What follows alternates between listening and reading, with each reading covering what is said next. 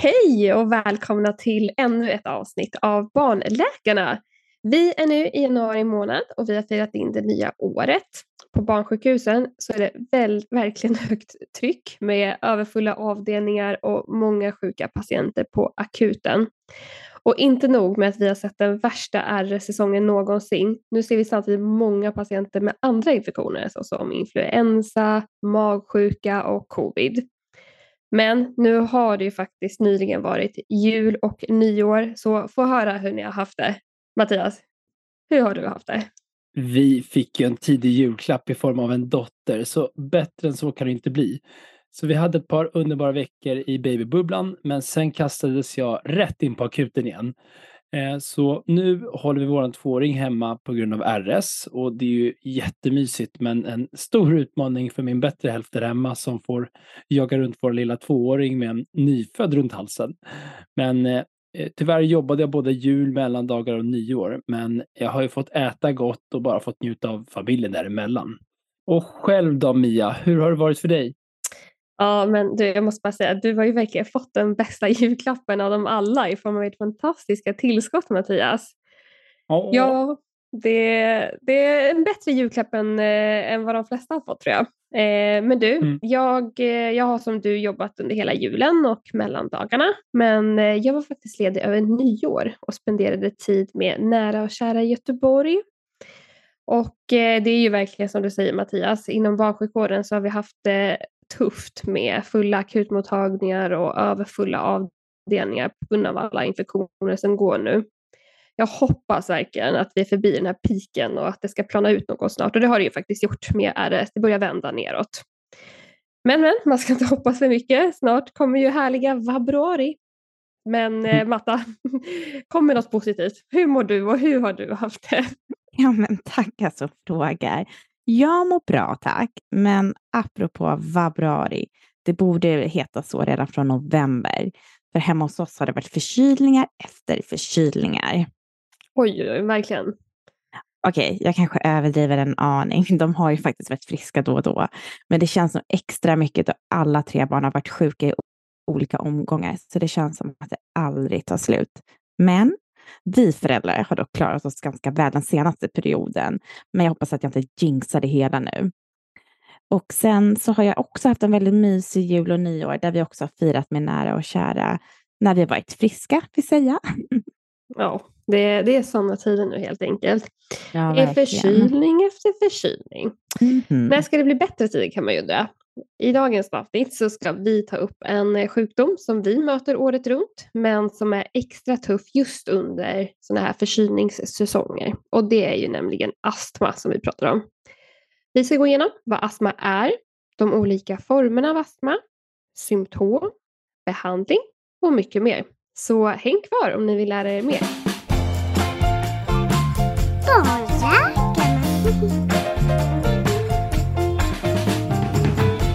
Hörni, första frågan vi ändå måste reda ut är vad är astma och hur kategoriserar vi astma? Ja, alltså det korta svaret är ju att astma är en sjukdom som orsakar kronisk inflammation i ens luftvägar som gör att både barn och ungdomar får svårt att andas. Ja, det var ett eh, kort och koncist svar. Ja, jag tänkte att det är bra att bena ut den enkla definitionen av astma innan vi går vidare med de olika grupperna. Ja, men bra att du nämner det, att vi delar upp det i olika grupper. Kan du inte berätta mer om just den här gruppindelningen? Ja, men ett sätt är att dela upp astma i både förkylningsastma och äkta astma. Men man kan också dela upp det beroende på vad som orsakar själva astman, såsom allergisk eller icke-allergisk astma. Och så har vi också blandad astma. Ja, men bra. Ska vi kanske börja med att bena ut vad som menas med förkylningsastma och äkta astma? Liksom vad, vad skillnaden är däremellan? Absolut. Förkylningsastma är något vi ser drabba småbarnen upp till cirka 3 till 4 årsåldern, men de brukar få besvär redan innan ettårsåldern. Och det som är så typiskt med förkylningsastma är precis som namnet antyder, att barnen får sina besvär i form av astmaliknande symptom endast vid förkylningar. Så på läkarspråk så heter det dock obstruktiv bronkit, men man kan också säga förkylningsastma. Ja, det är ju sant att eh, besvären kommer vid förkylningar. Men ett namn som jag egentligen tycker är bättre, det är det engelska ordet där förkylningsastma kallas för viral wheeze och eh, är direkt översatt som virusväsande. Ja, men det är ett snyggt namn, Viral Wheeze. och det är bra att du nämner det, för då blir det också tydligare att det är ett virusutlöst luftvägsinfektion som ger de här besvären och att det inte är regelrätt astma som menas med det. Men jag tänker så här, vi brukar ju kalla det för förkylningsastma och för enkelhetens skull så fortsätter vi att göra det i det här avsnittet. Ja, jag tycker också att det blir enklast att kalla det förkylningsastma faktiskt. Ja, men jag vill också tillägga att de med förkylningsastma, de har inte någon ärftlighet för astma, eksem eller allergi i, fa i familjen. Och att de här symptomen, de växer bort innan 3 till 4 års åldern. Så att man vet med sig det. Ja, men det är jättebra att du säger det, Matta. Men du, vad, vad är det som orsakar förkylningsastma? Ja, du, det undrar jag med. Nej, men skämt åsido, eh, den här orsaken den är inte helt klarlagd. Men forskningen visar att luftvägarna hos dessa barn de är trängre och mjukare och ger därför ett försämrat flöde vid förkylning. Och sen så i takt med att barnen växer så blir också luftrören stabilare och pro problemen växer också då bort. Ah, Okej. Okay. Så vid förkylningsastma, då har barnen endast besvär vid förkylning. Det finns ingen ärftlighet för det som vi kallar atopi, alltså eksem, astma, allergi. Och det har då en annan orsak. Men vad är då en äkta astma? Ja, men ska jag ta och svara på det då? Ja, men det blir jättebra. Så tar jag och pausar lite. Ja, äkta astma är ett eh, kroniskt tillstånd med inflammation i luftrören som gör att luftrören kan dra ihop sig, bli irriterade, bilda slem och göra det tungt att andas. Och det kan pipa eller väsa när barnet andas eller ge en långdragen hosta. Och det är just det här med kronisk inflammation som är så keyword, att man får en kronisk inflammation i luftvägarna. Och det är en väldigt viktig skillnad eh, jämfört med förkylningsastma. Eh, för barn med förkylningsastma har inte en kronisk inflammation medan de med äkta astma har det. Och just vid äkta astma så finns det oftast en ärftlighet eh, för astma, eksem eller allergi i, i den närmsta familjen med syskon eller föräldrar. Eller så har barnet själv redan kända allergier eller eksem. Men jättebra att du benar upp det sådär Mattias.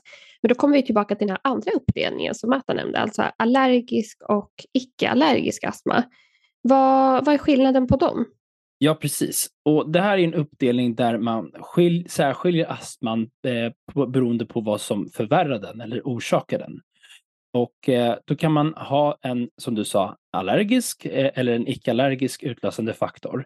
Eller så har man en kombination av de här två och då kallar vi det för en blandad astma. Okej, ja du, det var många grupperingar att hålla koll på. Ja, ja men det, det är så här inom medicin. Men just som patient så är det ju ingenting som man behöver ha koll på eller som anhörig till, till eh, en patient. Eh, vid en allergisk astma så triggas besvären precis som namnet antyder av allergi. Och det kan till exempel vara pollenallergi, pälsdjursallergi, kvalsterallergi eller någon matallergi. Eh, men just när man pratar om matallergier så är det bra att veta att det är ovanligt att matallergier orsakar kraftiga allergiska symptom, så kallade anafylaxier. För det är just hos de barnen som, som de kan få andningsbesvär med matintag, när man får en kraftig eh, allergisk reaktion. Och sen har vi vid icke-allergisk astma, den andra gruppen, då triggas besvären istället av eh, faktorer som förkylningar, kall luft, det kan vara rök, starka dofter och parfymer, stress med mera. Och det som är den sista gruppen, den här blandade gruppen, det, det är den gruppen som är absolut störst. Eh, och de har ju då en blandad astma som triggas av både någon allergi, men även några eh, sådana här icke-allergiska faktorer som jag precis nämnde. Okej, okej. Men då för att man inte ska förvirras av eh, att förkylningsastma också triggas av förkylning, så triggas den här icke-allergiska astman av andra faktorer också.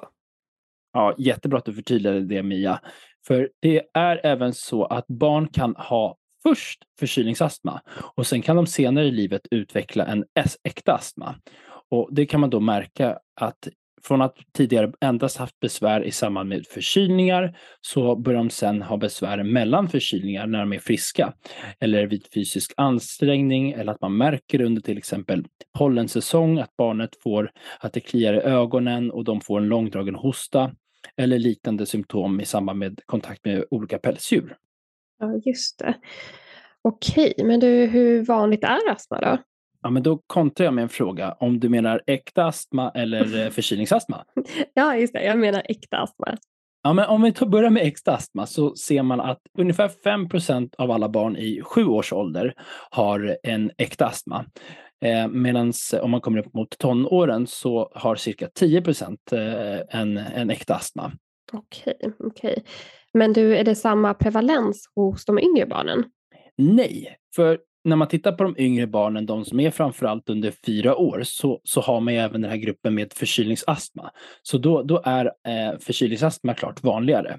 Man ser att ungefär en 15 till 20 procent av eh, barnen i den här åldersgruppen har eh, haft astmabesvär i samband med förkylningar. Okej, så yngre barn vanligare med förkylningsastma, äldre barn vanligare med äkta astma.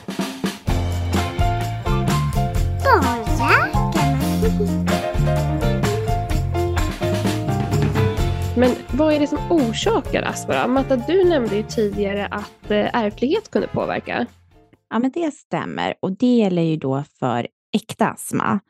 Men generellt har man sett att både ärftliga och miljörelaterade faktorer påverkar risken att utveckla astma och allergisjukdomar. Man har också sett att förekomsten av astma och eller allergi i familjen är en av de starkaste riskfaktorerna för sjukdomsutveckling. Mm, precis. Och eh, även rökning under graviditet och spädbarnstid ökar risken för astma, då det orsakar irritation och eh, inflammation i luftvägarna, eller hur? Ja, men precis så är det. Och det är ju något som också efterfrågas av sjuksköterskorna på både MVC och BVC för att hjälpa föräldrar att sluta röka såväl under graviditeten som spädbarnstiden. Men sen så vet man också att höga halter av luftföroreningar kan öka risken för astma och allergi och även synliga fuktskador i bostaden och dålig ventilation ökar risken för besvär från både slemhinna och luftvägar. Jättebra information. Eh, vissa riskfaktorer kanske är helt självklara och andra mindre självklara, så det är jättebra att de nämns. Men eh, vilka symptom har man då och vilka symptom tittar vi efter när vi misstänker att det rör sig om en astma? Ja, alltså det finns ju en del symptom så att man kan förstå att det rör sig om astma. Och det är dels att barnet andas tungt och blir trött. Eller att man hör ett pipande väsande ljud när barnet andas. Eller att det hostar vid ansträngning. Just det, och eh, hostan kan väl också vara väldigt långdragen, flera veckor efter varje förkylningen. Äh, efter varje förkylning. Ja, precis, efter varje förkylning. Men sen så apropå hostan så kan man ha hosta som besvärar främst på sena kvällar och nätter. Men man kan också märka på barnet att den har nedsatt ork och liksom inte har um, den här fysiska prestationsförmågan som tidigare.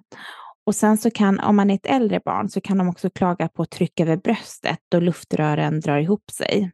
Men usch, det låter ju jättejobbigt. Kan eh, inte du berätta lite om hur, hur känns det att ha astma? Ja, jag har inte själv haft astma, men de som har astma eller haft astma brukar beskriva det som att det är att andas genom ett sugrör och att det känns trångt. Och då kan man undra sig vad det är för mekanism som gör att det känns så här egentligen. Och det som är är att i kroppen eh, så brukar luftrören bli så pass trånga att barnet har svårt att få ut luften, det vill säga liksom själva utandningen. Men vid inandningen så tar man istället hjälp av en stark muskel som heter diafragma som drar in luft i lungorna. Och när man andas ut så slappnar diafragman av och luften går ur. Och vid ett astmaanfall går det därför oftast lättare att andas in, men det blir jobbigare att andas ut och barnet får jobba med de här extra musklerna för att pressa ut luften. Och man kan då se indragningar och barnet vill ofta sitta uppe, lätt framåtlutat och vill inte ligga ner då det försvårar andningen. Jättebra förklarat Matta. Jag tror att det blir väldigt tydligt när man målar upp det så här. Det låter ju jättejobbigt som sagt, men eh, jag tänker att det kanske ändå kan vara svårt att förstå exakt hur det här ser ut. Så att på vår Instagram så kan man faktiskt se bilder och videos på, på hur indragningar ser ut. Vi har lagt upp dem i samband med eh, RS-avsnittet faktiskt. Ja, men precis. Det är jättebra för att få en bild av ett, hur, hur ser det ut med indragningar. Ja, men precis. Ja, okej, okay. men eh, säg att man har de här symptomen och man behöver gå vidare med utredning. Hur, hur ställer man diagnosen? När vi träffar patienten så börjar vi med att prata med patienten och förälder för att höra om barnet eller ungdomens besvär och höra lite vad, vad som framkommer eh, verkar vara den förvärrande faktorn eller det som triggar andningsbesvären och höra om det finns någonting som talar för allergi. Ja, just det. Och eh, allergi kommer vi faktiskt prata om betydligt mer i ett senare avsnitt. Ja, precis. Men jag tänker att vi ändå lite snabbt kan ta upp saker som är viktigt att känna till just när allergier ändå kan trigga astma. Så finns det symptom som talar för allergi så kan vi ta ett blodprov eller göra ett så kallat pricktest på huden. Och här tycker jag det blir perfekt att slänga in en faktaruta om pricktest.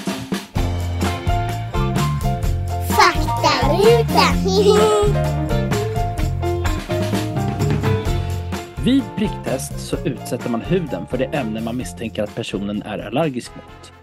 Man applicerar en droppe på huden och rispar upp så att ämnet kommer igenom huden.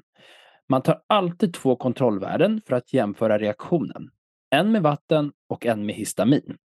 Den med vatten ska inte ge någon reaktion medan den med histamin ska ge en tydlig reaktion. Sen jämför man reaktionen mot det ämnet man misstänker att patienten är allergisk mot, till exempel pollen eller något födoämne.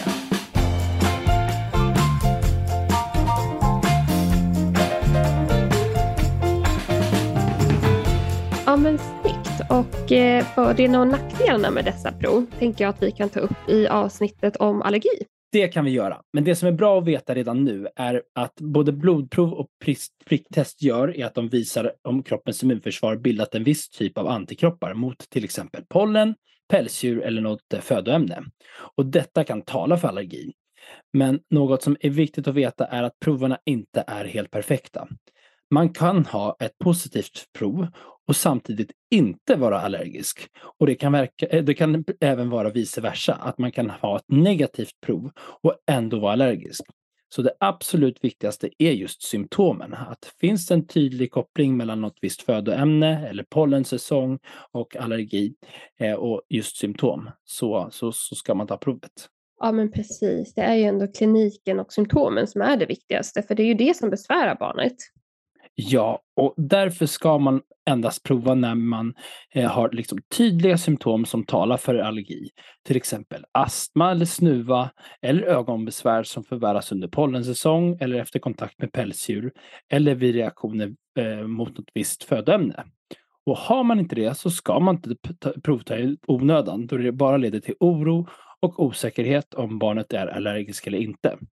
Har man ett positivt prov men inga symptom så är man inte allergisk. Ja, men så himla bra att du förtydligar det här Mattias. För testerna är ju inte helt säkra och det tror inte jag att alla känner till. Men nu tillbaka till dagens ämne, astma.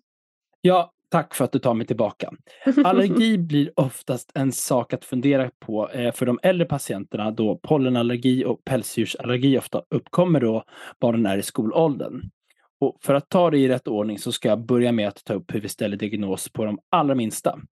Eh, så när man misstänker astma så undersöker vi barnet och vi tittar efter de som, symptom som Matta nämnde tidigare som talar för astma. Eh, vid ett akut astmaanfall så kan man ibland utan stetoskop till och med höra hur det väser och piper när barnet andas. Man hör att de mm, mm, liksom får verkligen pressa ut luften. Eh, och så tittar vi såklart även på andningsarbetet som vi har nämnt i tidigare av, avsnitt. Om barnet har indragningar eller att man ser att den får liksom jobba med, med andra delar av kroppen för att eh, pressa ut luften. Vid mildare besvär så hör man oftast inte det utifrån, att det är trångt i luftrören. Men med vårt favoritredskap, stetoskopet, så kan vi höra om det väser och piper i lungorna. Och så kan vi även höra om barnet måste pressa på lite extra för att få ut den sista luften. Vi brukar även eh, kontrollera syresättningen i blodet med en liten lampa på fingret eller en liten klämma. Och vid lite kraftigare eller svåra astmaanfall så kan vi även behöva ta blodprover. Ja, och som du nämnde tidigare så har ju upp till var femte barn under fyra års ålder någon gång låtit pipig eller väsande i andning i samband med förkylning. Och alla de har ju inte astma. Nej, precis. Vi brukar säga att vi kallar det för obstruktiv bronkit, att man kan eh, vid enstaka tillfällen ha trånga luftvägar i samband med infektion. Men just för att sätta diagnosen förkylningsastma så finns det vissa kriterier som Barnläkarföreningen har eh, tagit fram som tar hänsyn till både barnets ålder och för ärftligheten som finns som ökar sannolikheten för, för astma.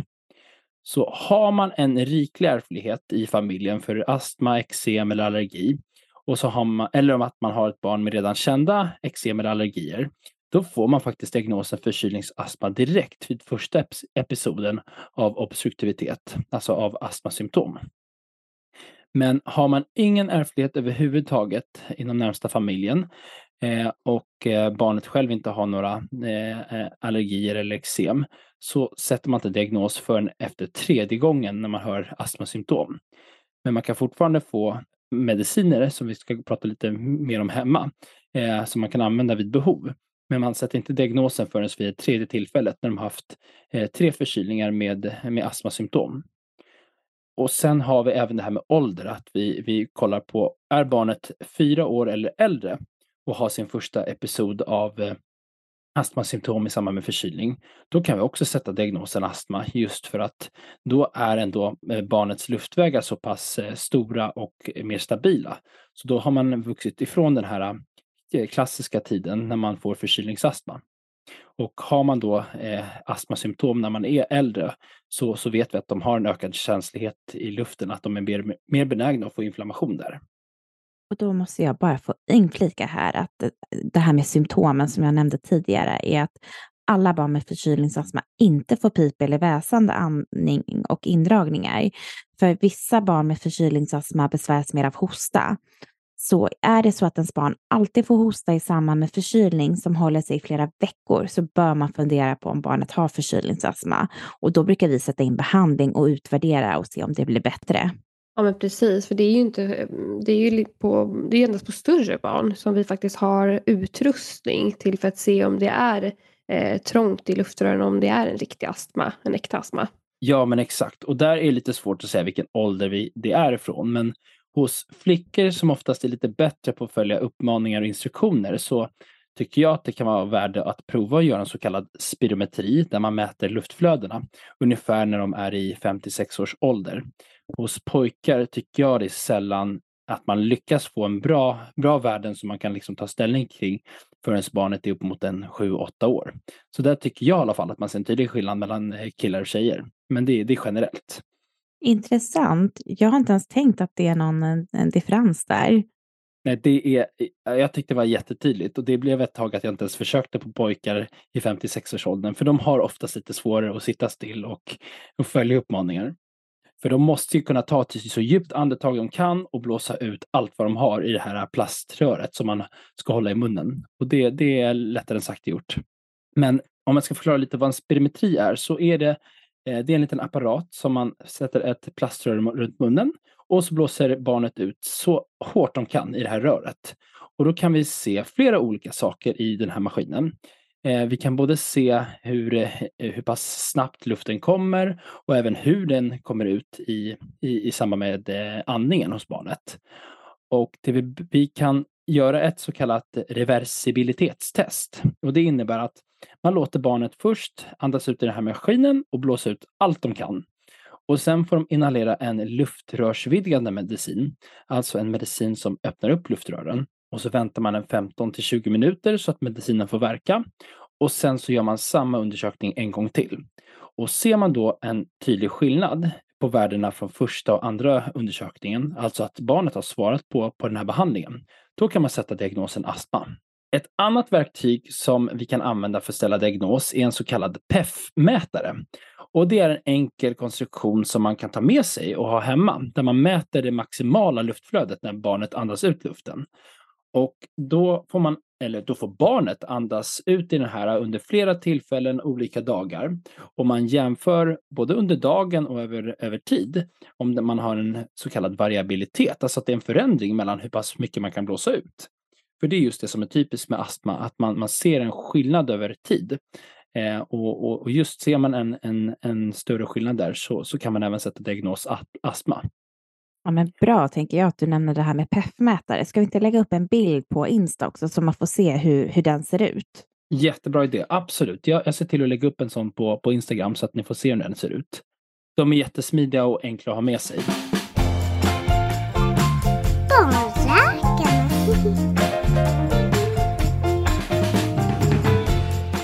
Men sen finns det eh, andra tester som man kan göra som är lite mer ovanliga, att man använder mer i oklara fall. Ett sådant test är så kallade provokationstester. Och då kan det vara så att man får inhalera ämnen som är eh, irriterande för luftrören och kan provocera ett astmaanfall. Och det kan till exempel vara torr luft eller ett visst läkemedel. Och är det så att man är en patient som endast upplever besvär i samband med träning så kan man även göra ett ansträngningsprovokation där man alltså får träna och sen så mäter man de här luftflödena. Och sen finns det flera andra tester, men de, de hör mer till ovanligheten, så jag tänker inte att vi behöver ta upp dem här. Ja, men bra. Då vet vi hur diagnosen ställs, vi har gått igenom symptom och då kommer vi till behandling. Hur behandlar man astma? Det låter bra att vi kör på den kronologiska mm. ordningen. Eh, men nu har vi pratat om olika typer av astma och så har vi gått igenom ganska mycket fakta kring astma. Eh, och det verkar ju som, som ni hör att det är väldigt många olika typer av astma och det finns olika sätt att sätta diagnosen. Men en sak som inte är så olika, det är behandlingen. Så behandlingen av astma är alltså i stort sett likadan oavsett vilken typ av astma man har. Det vill säga oavsett om man har allergisk astma, ansträngningsutlöst astma eller förkylningsastma. Ja, men skönt att du säger det Marta, för jag blir lite orolig över att det ska kännas rörigt att ha koll på alla det här, allt det här med vilken astma man har och hur man ska behandla astma beroende på typ av astma. Ja, ja, nej men så förvirrande är inte tack och lov. För det är ofta samma preparat som används, men skillnaden är snarare i vilken utsträckning de används. Och om vi tar förkylningsastma först så behandlas den till skillnad från kronisk astma endast under förkylningsperioder. Ja, och som Mattias nämnde tidigare så får man ju diagnosen förkylningsastma när man har haft en till tre episoder med astmaliknande besvär i samband med förkylning. Ja, men precis. Och vid förkylningsastma så startar vi då med en akut behandling som är luftrörsvidgande. Och skulle inte det vara tillräckligt så tillägger vi en inflammationsdämpande behandling som kan vara en inhalation eller en tuggtablett eller ett pulver som man kan blanda med mat. Och på så sätt så angriper man astman genom att kombinera luftrörsvidgande och inflammationsdämpande mediciner.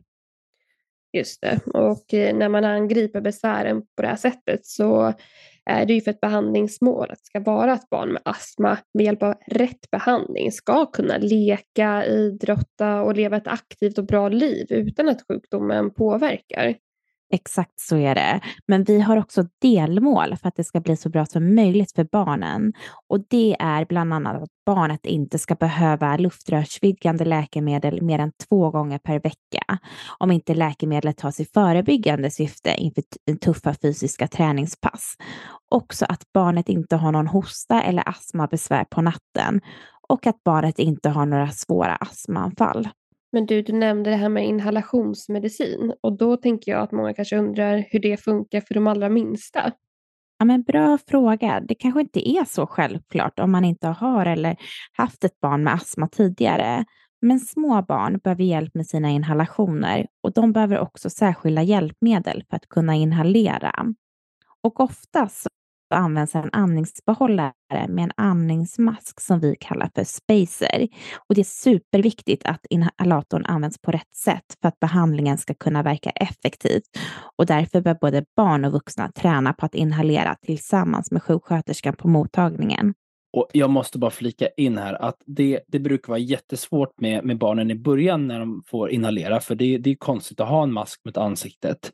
Och framför allt om man associerar den här masken med att man är sjuk, att man bara tar fram den när man är förkyld och har det jobbigt med andningen. Så därför brukar jag alltid tipsa föräldrar om att man, man tar fram den här masken och låter barnet leka med den på, på sig själv och på mamma och på pappa så att man inte bara associerar den med någonting jobbigt. Och att man kan sätta en liten klisterlapp på, på utsidan och göra den lite rolig. Just Mattias, du har ju personlig erfarenhet av det här hemma hos dig. Ja, det, det är så lilla... du... Eh, ja, tvååringen uh, har vi kämpat med och man kan verkligen behöva vara två personer i början, att liksom en som faktiskt mm. håller i och en som inhalerar.